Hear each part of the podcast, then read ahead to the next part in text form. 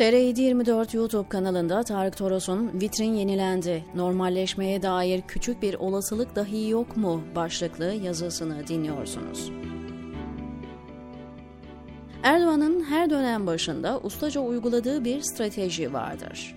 Artık bu kurumsallaştı. Kendini arka plana çeker ve vitrin düzenlemesi yapar. Bunu da metal yorgunluğu, üç dönem kuralı gibi laflarla pazarlar. Seçimin ilk tur sonuçlarının açıklanmasından bu tarafa yeni bakan ve bürokratların konuşulması bundandır. Şu ara bu isimlerle yenilenen kabinenin gündemde olmasından en çok Erdoğan memnundur. Önüne birinin ya da birilerinin geçmesine fena halde takıntılı olan bir lider, buna özellikle yol vermişse durup düşünmek icap eder.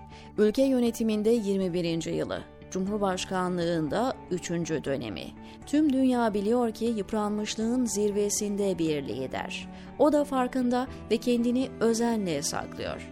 Sözüm ona ortaya yeni bir vizyonla çıkıyor, iç ve dış piyasalara güven veriyor. Balkon konuşmasında Selo'ya idam sloganlarının atıldığı bir lider, çok geçmeden gündemin Selo'ya af noktasına evrilmesine izin verebiliyor. Meşhur Yahudi fıkrasında vergi dairesinden tebligat alan Samiko'nun ne giyeceğine karar veremeyip haham başına çıkması ve ondan aldığı cevap gibi bir durum. Ne giyerse giysin başına gelecek belli. Küçük bir olasılık dahi yok mu? Var.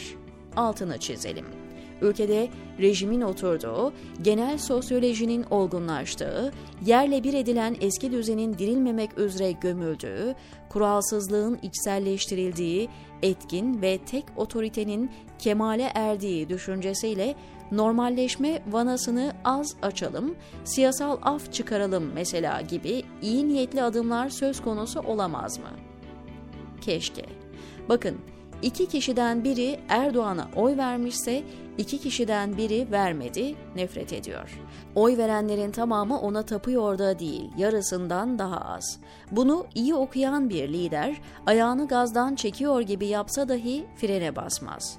Yine Türkiye liderliği söz konusuysa bu mutlak Erdoğan kültü gibi yorumlanmamalı. Her ne dönüyorsa onun şahsı etrafında dönüyor belki fakat liderlik tek başına ondan ibaret değil. Epeydir de böyle. Bu aşamada muhalefete parantez açma gereği dahi duymuyorum. İçerideki arkadaşları tahliye edilmeden yemin eden vekilleri mi kritik edeyim yani? CHP'nin yeni grup başkanı etkili ve dirençli bir muhalefet partisi görüntüsü sergileyeceğiz demiş. Doğru demiş. Misyonları görüntü vermek. Türkiye'de muhalefet bitmiştir. Önümüzdeki belediye seçimleri belirsizdir. Ama muhalefet Erdoğan'ın yemin töreninde ayağa kalkmamış. Yahudi fıkrası misal. Ayakta veya otururken fark ediyor mu? Her türlü seviyor, diyor Tarık Toros TR724'deki köşesinde.